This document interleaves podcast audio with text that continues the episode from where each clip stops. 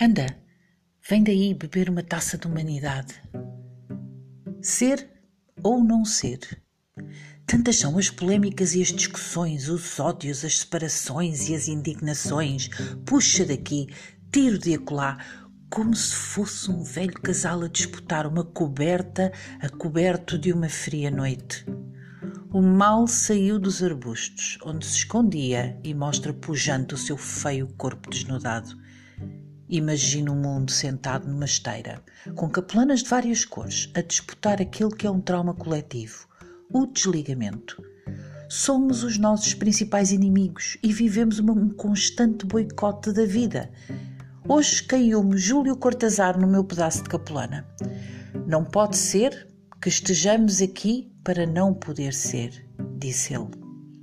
Ou para disputar o desligamento, concluo. Não pode ser.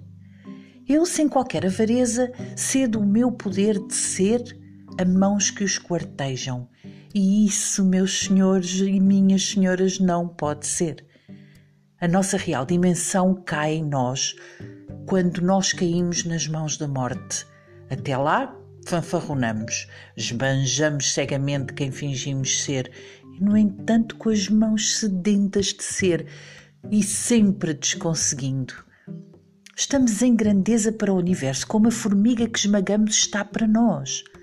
Nós somos pequenos esperançamentos, de pequenos instantes mágicos, feitos de pequenas partículas de pó estrelar, em pequenos sonhos individuais que, em lugar de nos ajeitarmos com a natureza, a desprezamos, dando lugar a um ser antinatural.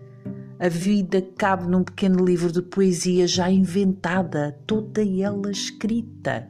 E nós, iliterados que somos, abrimos o livro e não o sabemos interpretar. Que desconseguidos nós somos!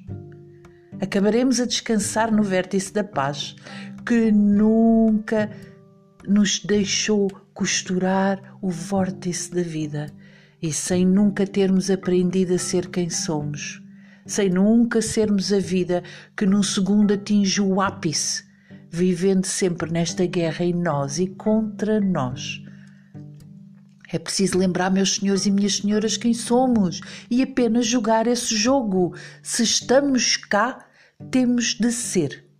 Ou com este pequeno e disforme esquecimento contra a natura que nos atira aos antípodas do ser, desapareceremos. E então, paz às nossas estranhas almas que vagueiam perdidas. Mas isso, meus senhores e minhas senhoras, vos digo, não pode ser.